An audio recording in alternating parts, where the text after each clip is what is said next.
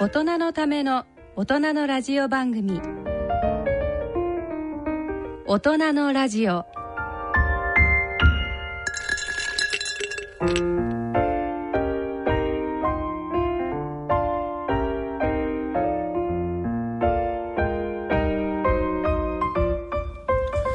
ご機嫌いかがですか？坪田和夫です。ご機嫌いかがですか？西澤邦弘です。こんにちは久保田恵里ですこの時間はご機嫌をテーマにお送りしています。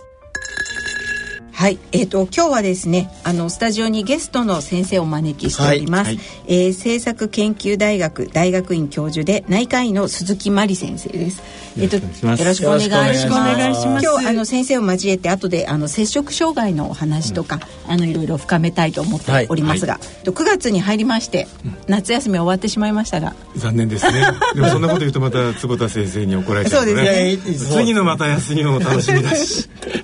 勝手に僕はあの9月15日までは夏休み。あじゃあまだあと2週間ぐらいあるんですね。そうそうそう。じゃあまだあの今夏休み中ですね。そうそうそう。7月15日から9月15日までは夏休みっても決めてるから前も言ったけどだから今は夏休み中だけどちょっと働いてるっていうようなスタンス。ってことは年のうちの6分の1は夏休み、うん、そうそうそう冬休みはどうなんですか？冬休みも1か月ぐらい。すごい。そうそういや日本人そうじゃないとね本当はね。そうですね。そうそういいですよこれ。すごい心の余裕が出て。うん。でもその間にどうして先生あんなに次々論文出したり いろいろな分野の研究やったり学会行ったり。それは時間があるからですよそう考えなきゃいけないですよね。時間がないんじゃなくてある時間がある。から夏休み。あるからやってるんだと。そうそう。で、夏休みもねこの間子供たちといろんな読書の話で出た時にやっぱり僕一番読んでるっていう感じがして、うん、よかったね。子供たちより？そう子供たちより。読んでるし一番日焼けしてる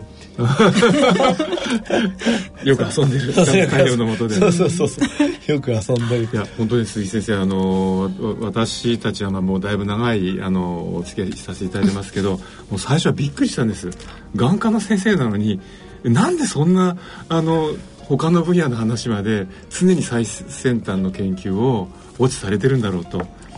こう伺っていくともう本当にもうアンチエイジングといいますかもう全体に関してご関心をお持ちでそのこうやっぱり危機感としての目からいろんなところにねこう関心をお持ちでなかなかでもそれだけ広いこう関心をお持ちの先生って、あんまあったことでもアンチエイジングっていうところ結構一本ね、うん、そうですね、えー、つまんないものは読まないし。自分の好きなものしか読まないしはい。まあということでね、はい、あのエキサイティングな、はい、あの放送なので、ぜひよろしくお願いします。よろしくお願いします。はい。で、えっ、と先月の放送の時に、あの西澤さんのあの新著のご紹介いたしました。はい。えっ、と日本人のための科学的に正しい食事術。長いですよね。いえいえいえ。ということで、あのこのプレゼント5人の方が決定いたしまして、えっ、といあのコメントもいただいているので、あのご紹介したいと思います。西澤さんのコメントはいつも的確で分かりやすくて大好きです。それうまくカットしていただいてるんじゃないでしょうか。いえいえ。はい。あとは、えー、いつも楽しく、えー、大変楽しい勉強になる放送です。今後も、えー、聴取させていただきます。ということでした。ありがとうございます。あとですね介護士をされていて、えー、毎週土曜日ウォーキングをしながら聞いてくださっているそうです。いいですね、はい、えー、還暦を目前に迎え糖質制限などに興味があります。勉強します。はい、あともう一人ごめんなさい。えー、健康診断の結果が良くなかったので食生活を見直したく応募させていただきました。うん、うん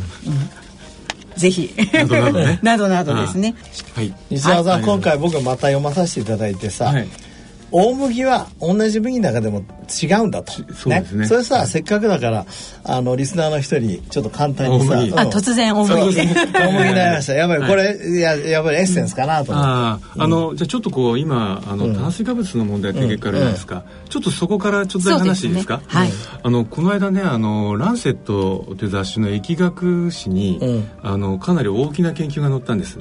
結局その世界中のいろんな研究から炭水化物をどのくらい取ってる時に一番死亡リスクが減るかっていう研究なんですよ、うんうん、50%から55%なんです、うんうん、でこれが減っても増えても死亡リスクが上がる、うん、で、えー、結局もいろんな解析されててでちょうど、えー、先週あのヨーロッパでやっていた学会でもやはりその糖質制限とか炭水化物の話が話題になってたんですけどやはりこう減らす害っていうのがちょっとフォーカスされてきています、うん、もちろんその、えーまあ、生あの、まあ、生成しすぎちゃったようなね白い炭水化物はやはりあの血管を痛めたり血血糖値上げたりしますからそれは控えていただいた方がいいと思うんですけども、まあ、そもそも私たちはねあのある程度こう繊維を一緒に持った穀物をずっと長く食べてきてるわけですよね。うん。うん、で、えー、今あの坪田先生に言っていただいた大麦はえー、例えばですね生成した白米っていうのは 100g に 0.5g しか、えー、食物繊維がないんですけど、えー、大麦は生成してもですね 100g に、えー、この20倍繊維を含んでるんです、うん、でそれがその大麦っていうのはちょっと特殊な穀物だっていうお話で。グラフがねすごい差があるのね。そうなんですよ。だから玄米なんていうのはその、えー、真ん中が全部でんぷんで周りをこうあの食物繊維が殻でくるんでるんですけどあの大麦はですね中のこう小さな細胞一つ一つを囲んでる細胞壁がですねこれがあのベータグルカンを中心とした水溶性の食物繊維なんですね、うん、だから生爆しても食物繊維比率が変わらないというですね非常にあのー、まあ奇跡の穀物、うん、そうそうそれで西田さんに数年前言われてから僕も大麦100%ご飯にしてさ。すごいっすよね。でまあ美味しく食べて問題は、ね、そう問題は、はいえっと、例えば2週間とか海外旅行行った時に何食うかなんですよ。はいはいはいはい。だってその持ってってたこ揚げいかないじゃん、はい、でも先生あの 最近、うん、レトルパウチのパウチはありますね。それでね。ホットオートミールにしてるの、最近。あのオートミールでもあのちょっとまああの食物繊維の含有量はあの大麦よりちょっと少なくなりますけど、うん、性格としては同じ系統、うん、だからホットオートミールにちょっとバターとお塩を少しかけて、オート麦、はいで食べてるとそれからた、ま、卵とかね、あのー、少し3.5分ぐらいのゆで卵にして、はいはいはい、上からかけるとそれなりに美味しくて。いいですよねこれおすすめですよリスナーオートミールはあのまああれですけどあとそのブランなんかも一緒に入ってるとブランはブランであれあの不溶性の繊維だからあの腸内細菌の餌にはなりにくいんですけど、うん、あの物理的にあの腸壁に刺激を与えてそうですよ、ね、あの腸壁の細胞がですね腸を守るムチンを作るんですよね。だからどっちも繊維はやっぱねそうですね。旅行行った時やっぱり便秘になりやすい人いるから、はい、そこら辺の繊維はやっぱり注意払った方がいいよね。そうですね、うん、まあなんでだからこの本の中で結局あの申し上げたいのはその今当然糖質制限するとインスリンの出が少なくなるからよく痩せるんですけど、まあ、やはり長期的に見た場合ねあのカットするよりもチェンジしていく。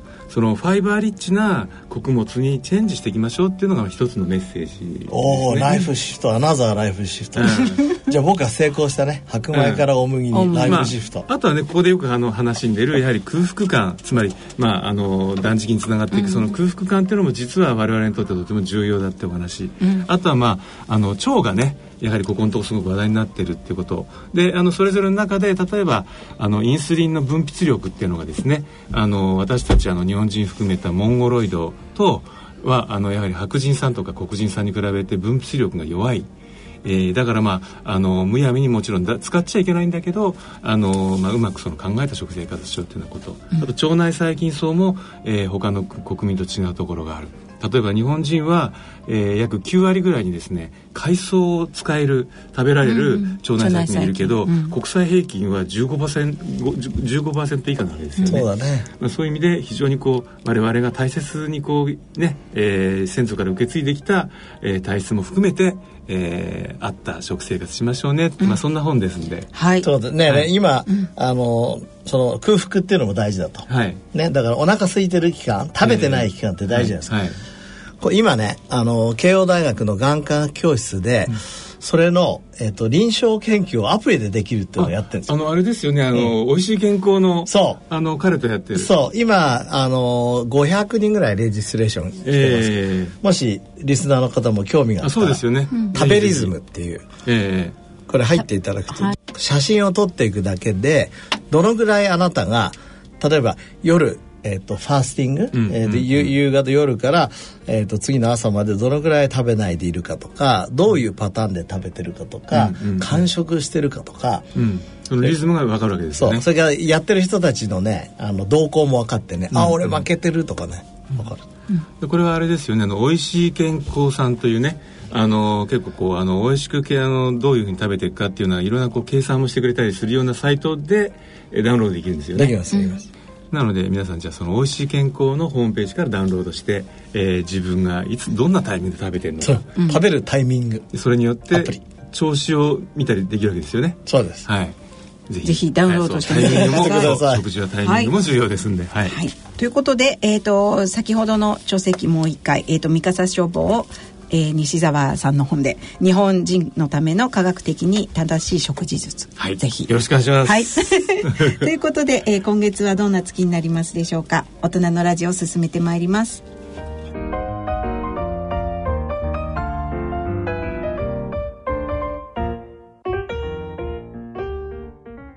大人のための大人のラジオ。この番組は野村証券ほか各社の提供でお送りします。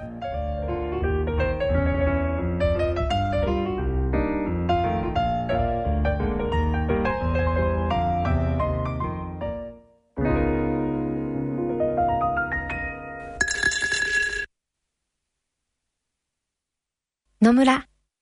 第二の人生に必要なのはお金だけじゃないから。ゆったりとした旅を楽しみたい健康はもちろん若々しさもまだまだ保ちたい。住まいをもっと快適にしたり相続のこととかもしもの時のことも考えておきたい。セカンドライフのために知りたいことってたくさんありますよね。あなたのハッピーなセカンドライフのために。野村証券の本支店ではさまざまなスペシャリストを講師にお招きして野村のハッピーライフセミナーを開催しています。詳細はウェブで「野村のハッピーライフ」と検索してください。なお当セミナーではセミナーでご紹介する商品などの勧誘を行う場合があります。それ野村に来てみよ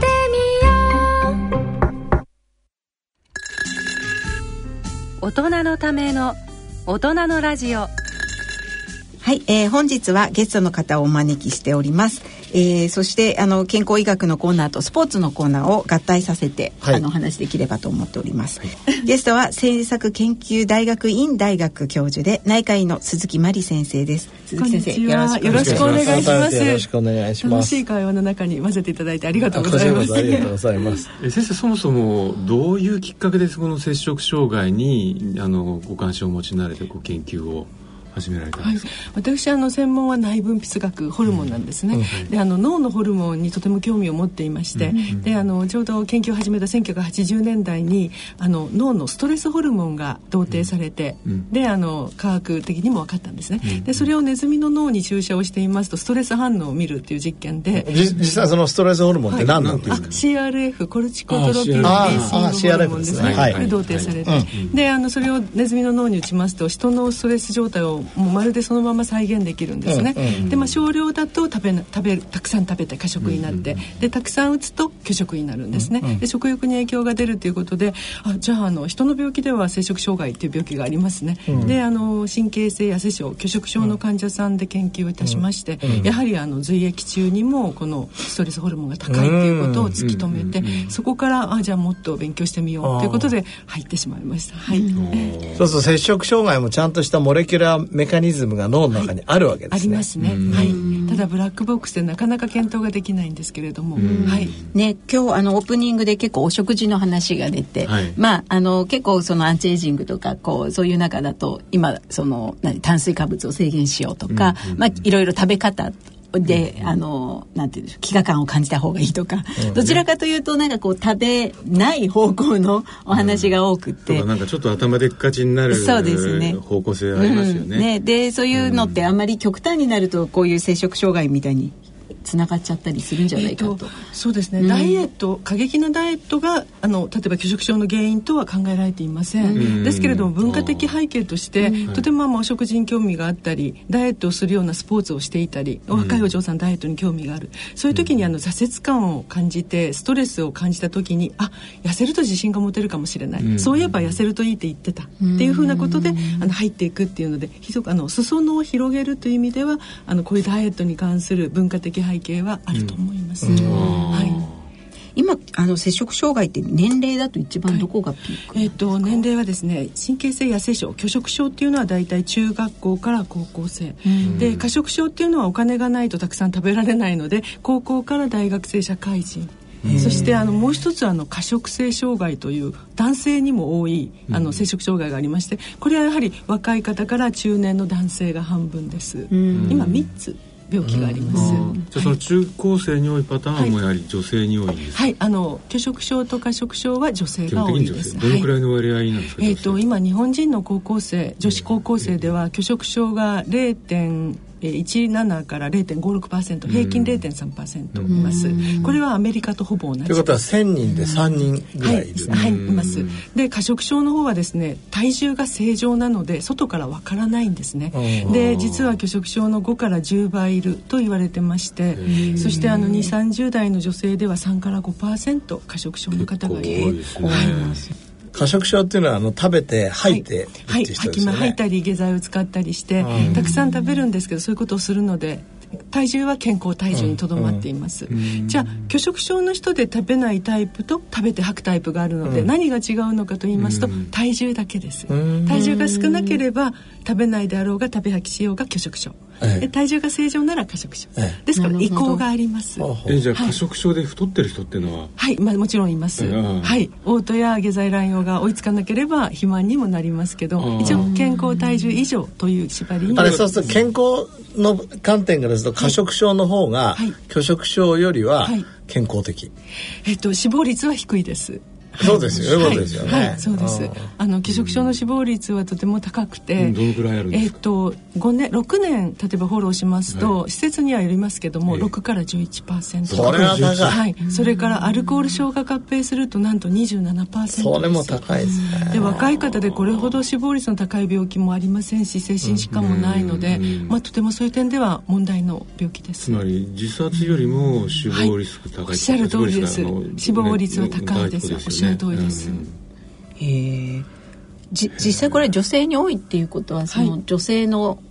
何かあの体のメカニズムと関係があったり、はいはい、あの、えーと、生物学的には、はい、例えばネズミの実験で、うん、えーと、ストレスを与えます。でご飯を食べなくなるんですけど、うん、あのメスの方がすごく反応が良くて食べなくなる率が高いんですね、うん、でメスから卵巣を取って同じ実験をするとあの食事が減るっていうのが緩和されるんです。ですから女性ホルモンがあるっていうことだけでよりストレスで食べなくなる。もしくは食べた食べてしまう。それはあのエストロゲンとプロゲステロンと、はい、どっちの方がエストロジェンの方が強い。はい、そうですであの文化的にはあの嫌なことがあってご飯食べないっていうのは女性のちょっと典型的な行動パターンですよね、ですからあの文化的にはそういう意味で女性が多いと言われています。しばしばそういう、まあ、病気の手前ね、はい、があのプロテクティブな反応だったりすることあるじゃないですか、これも例えば軽い軽く例えばストレスの時食べないっていうのは、はい。はいえーと、むしろなんですか体を守ってるっていうこともあるんですか？側面としては、えーと、心理的には守っています。これは拒食症の心理と全く同じなんですけど、えー、食べないであの飢餓状態、えー、もしくは体どんどん痩せていくと、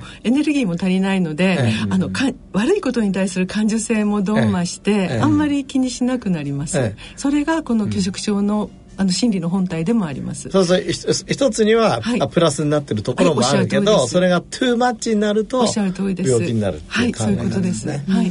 どのくらいのトゥーマッチ度になった時にいわゆるその脳まで、はい、えー、ややぼんやりしてきちゃうといいますか、その、はい、えー、ドンマする状態になっちゃうんですか、一般的には標準体重の85%を切ると無月経になります。うん、で75%を切ると骨粗しょう症が悪くなります。で精神的にあの少しあの調子悪くなるっていうのが大体65%を切ると脅迫性が増したり、それからあの人柄が変わってみたり、脳機能が落ちたり認知が変わったりします。大体65%を切って数ヶ月続けば人が変わったなっていう。それあれカロリーリストリクションの数字と似てますね。動物実験でも大体65%まで下げると一番長寿になるんだけど、それ以上になると逆にあの死亡率が上がっちゃうんですよ。より減るとですね。そう。だから7割、腹腹7割とか65%ぐらいがいいというふうに言われてますから、でも逆に言うとそのぐらいまでもし栄養バランスをうまくとってあげたら、まあ、ある程度健康にいられるんですか？えーと、バランスよく食べて量だけ少ないというタイプの患者さんは確かにいらっしゃって、えー、えーと月経はありません、えー、そういう意味で女性ホルモンの,、あのメリットはないですけど、意外とあの病気もせず健康です。そこら辺だからちょっと、はい、な裏腹っていうか、はい、ギリギリのとこあるわけですね。ギリギリラインがあるんだと思います。はい、あるんですよね。はい何がきっかけでそのある生き地を超えてそうそうそう。そこら辺知りたいですね。そうですね。最初はあのえっ、ー、と辛いことがあって食べられなくなった、もしくはあのちょっと痩せたい気持ちになってダイエットしたって最初は自分で始めるんですけど実は病気になる人は途中覚えてないんですね、何かもうハマってしまってあまり考えないであって気が付いたらこんな65%まで痩せてたっていうふうな状況なんですね。で病気え病気にならない人は多分痩せて月経がなくなってまずいぞということで戻ってきてるんですね。そこのところが病気と健康体の過激なダイエットのこう分かれ道で病気になる人は大体あの痩せる必要もないのになぜか痩せたい気持ちになって、痩せてたら途中が分からなくて気が付いたらというパターンでだからやっぱ病気のダイエットだったんです、ね、やっぱ一種の脳の機能障害が起こってる、はい、おっしゃる通りです、そうすると脳の中でもこれ視床下部の病気なんですか？はい、視床下部の機能障害と捉えています、はは。そうすると、視床下部をターゲットした、としたいろんな治療法なんかはありえるんですか、そうですね。視床下部にターゲットは難しいので必須。つまり認知行動療法とか、うん、あの対人関係療法精神療法は必須に働いて、うん、その気分がリラックスすれば視床下部にも影響を与えると思います、うん、僕はあの今、はい、脳波にすごい興味持ってて、はい、あの来るかなと思います。あのいいわゆるメディテーションすると、はい、まあ、ガンマ波 40Hz 出ます、で前回かな前々回かなこの 40Hz っていうのは実は脳を守るでアルツハイマーを守るっていうことで非常に有名で、うん、あの今僕たちも共同研究始めてるんですがつい去年ですね面白いことにガンマ波をやると接触行動を起こすっていうのが出たんですよ。それネズミの実験で。うん、でハイポタラムス、はい、えーと、小株、はい、小株の、えー、にだから 40Hz を起こしてやると接触行動が起きると。ということは僕はちょっと先生に聞こうと思ってたんだけどメディテーションだから瞑想とかをその子供たちとかね、うん、摂食中枢の人にやらせたらいいんじゃないですかね？どうですか？はいあのそういうプログラムもありますし。あるの？やっぱり、はい、それからヨガとかこの反対に体から入っていって、うん、いい指令をしようかぶって、うん、ヨガは必ずアメリカとか、あのイギリスではあのプログラムに入ってでただこの病気はあのストレスから逃げたいために食べないもしくはいっぱい食べてその間だけ忘れちゃうっていう、あの大元がありますので、そのストレスの受け止め方ため方発散の仕方もいじらないと、まあ、それだけでは難しいと思いますが、並行して使うにはとても良いつまり接触行動だけにターゲットを当ててもダメで、ストレスとの対応の仕方とか。例えば自分の子供がその状態に入りかけているとか、はい。はい、もしくはまだその何やってたか忘れちゃったって手前の段階で、はいはい、あ自分がこういう段階になったら、はい、その領域に入っていくんだっていうようなことを、気をつけること。未然になんかこうチェックするようなポイントとかないんですかね。例えば目の動きが変になってくると。かあのそれはないんですけど、はい、やっぱりあの体重が減って5キロとか減ってきたとか、はい、あの思春期では身長曲線というのを書いてますと身長の伸びが悪くなって、はいはい、パッて見たら体重5キロ減ってたっていうふうなことで気づかれてで大体まだ体重が35キロ以上40キロぐらいある場合は、うん、まだ認識があの健康なので、うん、あの心理教育っていうのをします、あなたは何か辛いことがあったり頑張りすぎちゃって、そのせいでこういう痩せるような病気になってしまったとか、そういう心理教育を丁寧にすると本人が分かってあそうだったのかということで心をかけて食べてくれたりをするので早期発見早期介入はとても有効です。そのちゃんとその成長曲線とか身長曲線とか、はい、まあ今とこう BMI を見て、っていうのもありますよね。はい、それは今学校でもやっています。だから結構あの僕たちの子供の頃なんか誰も親は見てくれなかったですけど、はい、今18歳ぐらいまでちゃんと成長曲線を見ていこうっていう、ことになってますよね。なりました。ここ数年、そういう動きでなりました。それをちゃんと見てれば、おかしいっていうことに気がつける、はい、はい、あとお母様たちは女の子なら月経が止まったとかですね、はい、あの気膨れしていて実はよくわからなかったりするんですけれども、やはりあの月経のことを気気にしとけばちょっとわかりますね。でこの病気はあれ、まあ、現代病の一つっていうふうに考えると、はい、例えば100年前とかなかったんですか？いえありました最初はあの、えーと、17世紀ぐらいに、あのイギリスで、あのえー、あの体がとても痩せたお嬢さんがいて、でまあ消耗病だっていうふうに病名がついてはい。すごく痩せていくので、はい、でも痩せてもとても元気おかしいなっていう。で日本でも江戸時代にとても裕福な商家のお嬢さんがかかって、あのその記載もあります、ですけれどもこれだけ爆発的に増えてきたのは、19世紀後半から20世紀、特に1970年代以降です、はい、であのイギリスでなぜあの、まあ、その頃流行ったかと言いますと、とてもあの家父長制度が厳しくて、こう自由になりたい女性たちのあのこの意欲があの外に向かえなくて自分自分を害するような方向に向いたんじゃないかということで、はい、イギリスではとても19世紀には多かったということです。はいあとまあ僕たちマイクロバイオームにも非常に興味あるんですけど、はい、こういう腸内細菌層とこういう摂食障害とかは何か研究あるんですか？はい、あの、えっ、ー、と最初発症の時はわからないんですけど発症した後は腸内細菌層も変わっています、えー、はい。痩せを維持するような腸内細菌層に変わっている、うん、ことは分かっている、はいそれこそあのベンチ間でもするとあの腸内細菌層を変えることでっていうのもアシストになるのかもしれないと思います。うん、はい、はい。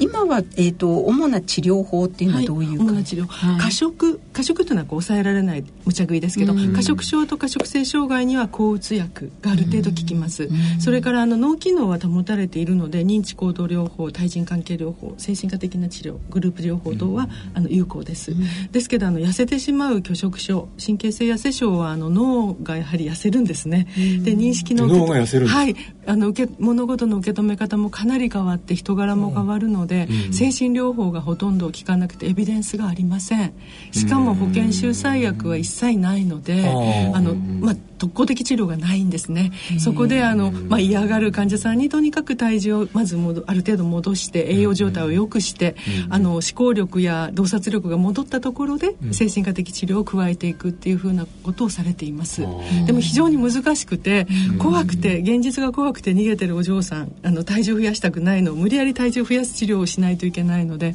とてもそこが困難であの難治と言われるゆえんであの精神科の先生はなんとあの厚生労働省の調査査で8割が嫌だと苦手だとおっしゃってます、はい、あのそういう精神疾患だと、まあ、睡眠障害もよくはいおっしゃる通りで。きますこれも睡眠障害かなり、はい、眠れなくなります。そうですか、はい、はいあの先ほど坪田先生からのマイクロバイオームに我々関心がありましたけど、はいはい、あともう一つあのやはりこう体を動かすこと、はい、運動に関しても、やっぱここでもよく話題になるんですけれども、まあ、例えばその、えー、脳をこう作っていくあの BDNF という、はい、えー、まあ、物質ですよね、これも運動するとほぼ確実にできることが分かっているけども、他のことではなかなか確実にこう相関まだ見れないみたいなのがあったりしますけどそのなんか脳のそのそういうようなこう弱り方に対してえー、体をある動かし方をするとかえー、それがこう影響を与えるってことは分かってるわかりました。あのところが神経性痩せ症拒食症はですね、うん、過活動っていうのもあの症状なんです、あらじゃあ運動はいい。すごく運動してるんですね。あの8時間ジムに行って運動してるとかいう子たくさんいて、えー、何やってたかあの、はい、分かんない覚えてなくてもこれなぜかというともうあのネズミを植えさせると食べないけれども過活動になるんです。それと同じ状況でもう一つは動いてる結構無目的な運動とか するんですけど、あのその間何も考えないで済むので気分は楽だということで。でもあの痩せてる時にそのネズミがこう動くのはあれ、食べ物を探すために動いてるってよく言われませんか？不思議だなって今思ったんだけど、ね、ああそうですか、ネズミの場合はですね。そうそうカロリーを下げていくと、はい、やっぱりあの動くんですよ。わかりました。あのでもわ、かりました。でもネズミにストレスあの CRF、うん、ストレスホルモンを打つと過活動になります、うん、だから多分ストレス反応の一つで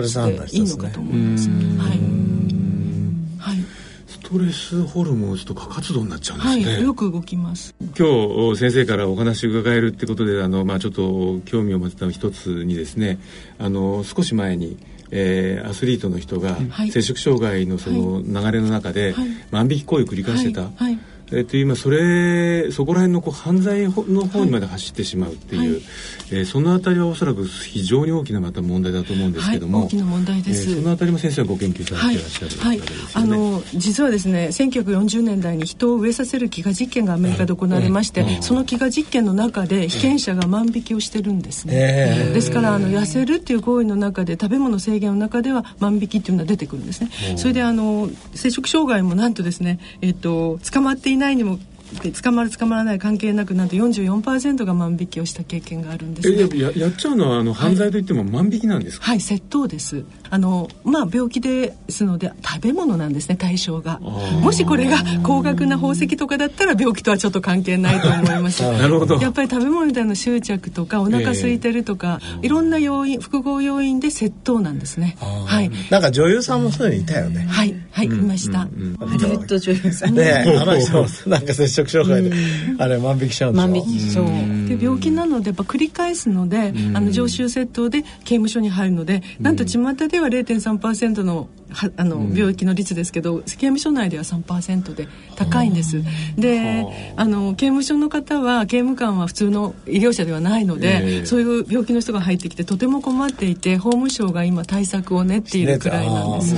逆にあのああい。うこうあの規則正しい生活をする環境に行って、はい。はい、規則正しく食事をして、はい、良くなるっていうことではない。そういうこともあります。あそれをいい方に使って改善される方もありますがやはり常習窃盗になるほど病気も悪いので、まあ、入っただけですぐ良くなるっていうのはなかなかなくて、食べ物を吐いたりあのいろいろおかしな行動するんですね。ご飯の一部を残しておいてどっか隠していたりとか人の食べ物に手を出したりとか。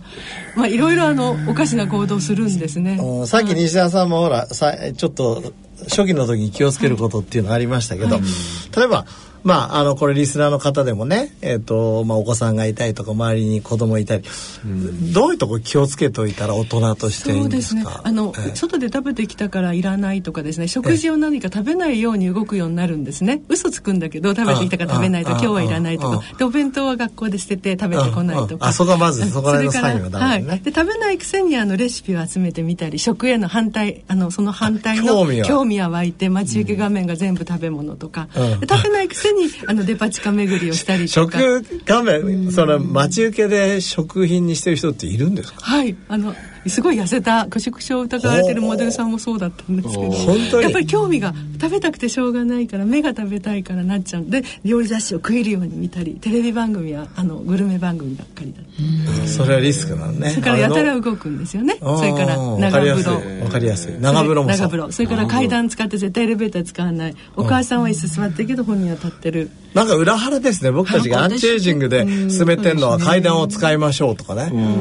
カロリーはあのちゃんと腹八分にしましょうとか言ってるけど、あれですね。もっと食,、うん、食品に関心を持ちましょうってことですよね、言ってるのね。で炭水化物ダイエットしたり野菜いっぱい食べたり、一見最初お母さんたちはね良い健康的な生活になったぞと思うんです。それなんだね、アスリートもそうなんですよ。練習熱心になってすごく自分を鍛えて、練習熱心いいことって思うけどそれは実は発病の始まりだったりするでもそれが病気なのか本当にいい方向にいってるのかどうどうしたなかなかわからないですよね。だからやっぱり合目的かどうかですよね。アスリートが練習熱心になってももう肩壊してるのに練習したらまずいでしょっていうのにやってるとかですね、オーバートレーニングなのにやってるとかおかしいですよね。それから子供があの痩せてるのに野菜ばっか食べだしたらおかしいですよね。ブームかと思って見てて長く続けばやっぱり合目的ではないのでおかしいと思うなるほど。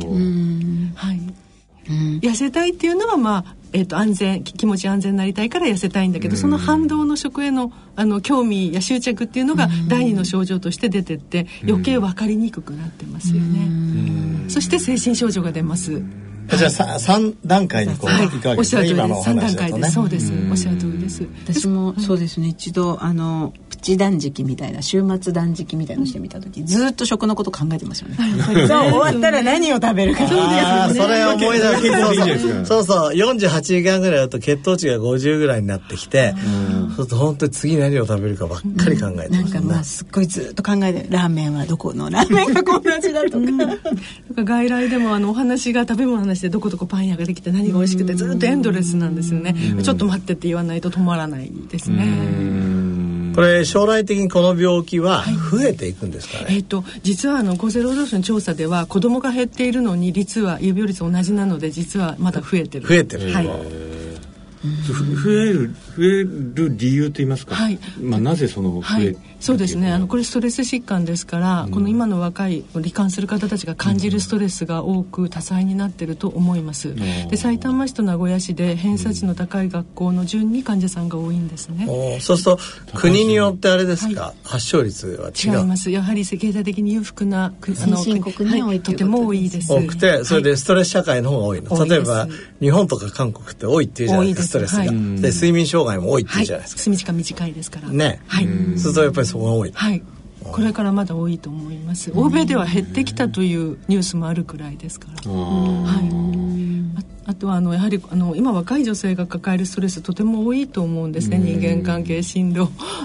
あの壁。そうです、ね、壁たくさんあるのでまああの大変な時代を来てるかなと思います、えー、あの僕今禁止に興味持ってて禁止っていうのは環境として外遊びがね、はい、そう関係するんですが、はい、これって外で遊ぶ時間とかとも関係するんです、はい、どうですか？それは直接研究はまだないと思います。はい。外交的あのすごくスポーツ好きな人もなりますので、外出る子もなりますから。あじゃあもう日焼けして、はい、健康的に見えてもなるわけね。なります、ね、じゃあビタミン D でもないし。はい、ないと思います。で性格は一応一定なものがありましてとても真面目です。自立してて頑張ってる子で。SOS が出しにくい、で SOS 出すと人に迷惑かけるしかっこ悪い、それから自信はないんだけどもとても周囲の評価を気にする。で怖がりさんですだから注意深く神経質怖がりさんだから準備してお勉強してテストはとてもいいんですよね。でもイレギュラーなことに融通はつけにくい人たちででだからあのすごくいい人なんですよ。優秀です。勉強すれば成績もいいけどでもあの成功体験ばかりなのでちょっとじ挫折すると弱いと思うんですね。ですから治療は栄養も大事ですけどもストレス対処能力を磨くっていうことになります、はい、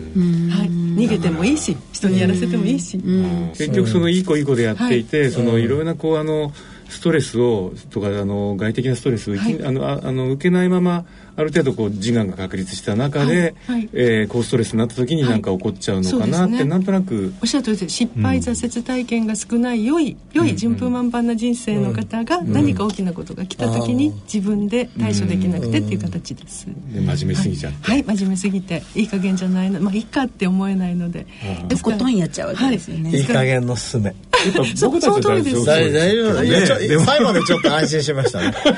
自助グループのあるねあの自助グループの新聞がいい加減に生きよう新聞です。はい。良い加減に生きよう新聞。なるほどね。はい。ね。そこは自信あります。あと学校はどうですか？失敗させないじゃないですか。失敗した後の挽回が重要って教えられる学校であじゃないこうじゃあれがダメこれがダメきちんとやんなさい。失敗しないようにってやるのでこれ問題だと思います。はい。いやだからねこの間たまたまそのさくらももこさんが若くして亡くなられて、あのまああの漫画の世界って何だったんだろうってありましたけど、はい、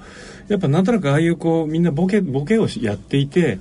まあガーンってなるんだけど別に、ね、あのみんなまくあの真っ青になるんだけどあの別に普通に生きていますっていう。あの確かにああいうこう、まあ、牧歌的っていうんですか、はい、一種ね、はい、あの成功も、はい、あの失敗も、それがなんかどんどんどんどんこう領域が狭くなってきてる感じは受けますよね。あのあれはいい教科書になると私思います。はい、病気の方の。あなるほど、そうですか。はあはあ、いやねあの、えー、今日その摂食障害の話ですけど。この間ねあのちょっとまあ似て非なる分野かもしれないんですけど「サイエンス」という雑誌に、日本の、えー、女性のあの痩せ志向が高くつくぜっていう話が。その通りですね、えー、はい、でこれそれはね不妊症だけじゃなくて。違うんです。だから結局そのまず痩せたまま妊娠をする、うん、そして一時期あの小さくんで大きく育てるって言ってましたよね、うん、結局そのうん産み終わった時にこう太太った状態が嫌なもんだから痩せてていいんだよって一時期間違った指導があったわけですよね、うん。はい、でそれで結局そのまあでなんとなく全体痩せダイエット志向が強いでその中で、えー、子供も今度弱い子供が生まれる。で結局弱い子供が生まれたら国家のもうあの、まあ、リスクですよね。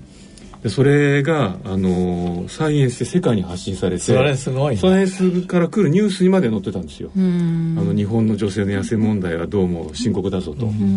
だからある意味そのそういうものも背景にあるわけですよね、はい、そう社会的な、ね、そうです。あの、えー、日本だけです。経済的に裕福なのに女性の痩せすぎが増えているのは日本だけで、しかも20代から50代まででで体重が少ないと骨は弱くコスト少々の率は高くなるので、ねはい、そういう意味でも医療費もコストも福祉もコストが高くなりますよね、ね、不妊症の治療されてる半数の方が栄養失調らしいんですね、はい、栄養が薬みたいな。はい本当にあの逆にこうねこうスリムであの綺麗な人ばっかり追っかけてる男性なんて、そもそも大体大体ダメなやつが多いからもうねそんなことね 気にしなきゃ、ね。まあね、やっぱ自分をもっと見つめていただきたいっていうか、うん、男大体まあある時期になると女性って、もう自分を見てるじゃないですか、はい、男なんか見なくなって。はいはいもっとそれでいいんですよね。はい、いいと思います。そういう女性の方がなんか惹かれますもんね。はい、おっしゃる通りです。いつもこんなこんなやってる子よりもね。あの髪ひるみ出して好きなことやってる方が魅力的ですよね、きっとね。はい。でも最近ほらお笑いの何ですか、ちょっとすごくそうね大柄の方とかがね人気ですよね。ツイッターフォロワー多かったりとかもするし。いやこの間もちょっとあのお話しましたけど、2か月ぐらい前にね、あのやはり結構大きな解析で、え閉経前のその若い女性はある程度ふくよかの方が乳がんリスクが低いってちゃんと結果が出てるんですよ。ああ、この間出てましたね。うん、それやっぱある程度こう脂肪がね多い方が、はい、そこでもちょっと微量なエストロゲンが作られていて、あの卵巣とかに過度な負荷がかからないんじゃないかとかね。なるほどだからやっぱり脂肪はある程度ないと。そうあと脂肪が NAD を作ってるってね。そうですまさに脳に影響するわけですもんね。まあ、レプチンも作ってますからね。ね重要ですよね。だから重要なホルモンまで失っちゃうってことですよね。そうですおっしゃる通りです。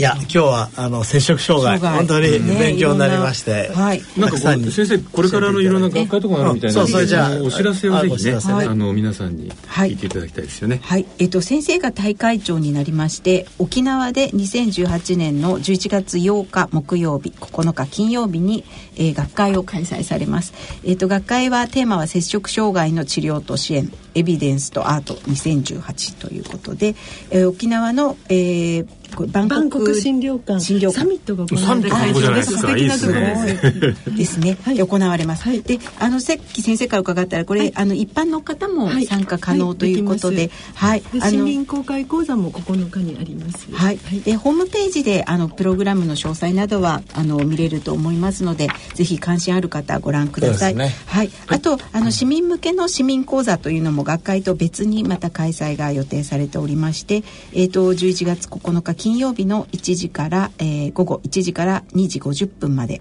でこちら申し込みなしで入れますのでこちらもあのホームページでご確認お願いします。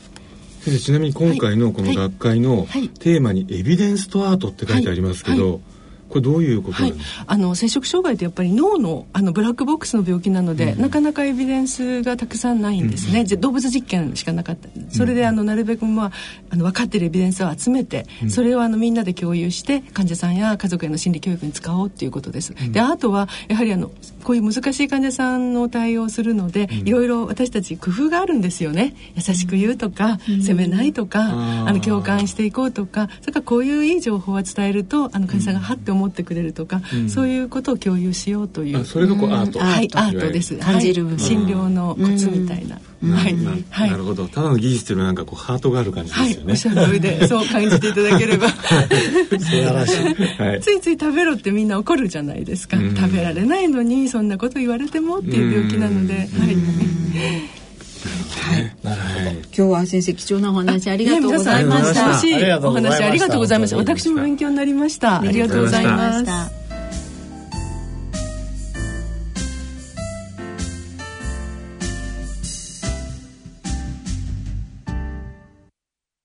野村、ちょっと気になるお金の話。今回は少子高齢化です。お母さん、新聞読んでるけどすごい記事があるよ。何ですか？内閣府の平成26年版高齢社会白書によると、50年前には日本ではおよそ10人で1人のお年寄りを支えていたけど、2015年には何人で1人のお年寄りを支えていると思う ?7 人くらい？とんでもない。なんと2.3人。2060年になると1.3人という予測だ。現役世代が納めている保険料で年金支給を賄っていますから、あらら、少子高齢化の進行はまずいですね。もう年金だけには頼れないのかもしれないね。うちでは年金どころか、あなたも頼りにならなさそう。お金に関するご相談は、お近くの野村証券へどうぞ。それ野村に来て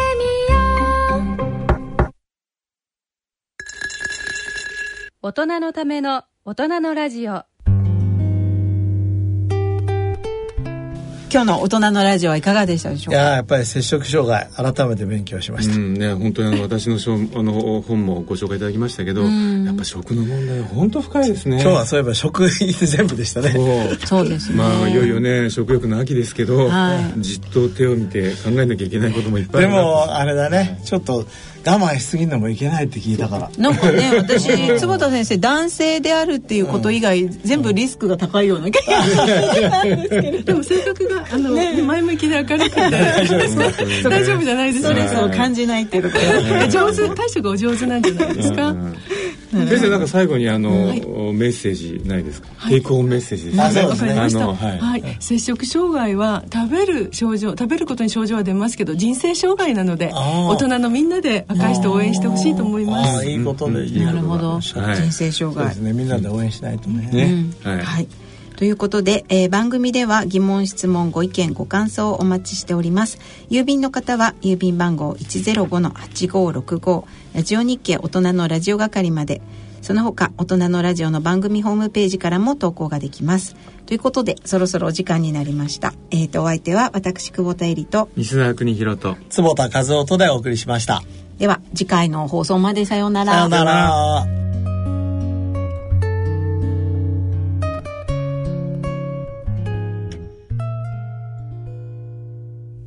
大人のための大人のラジオこの番組は野村証券ほか各社の提供でお送りしました。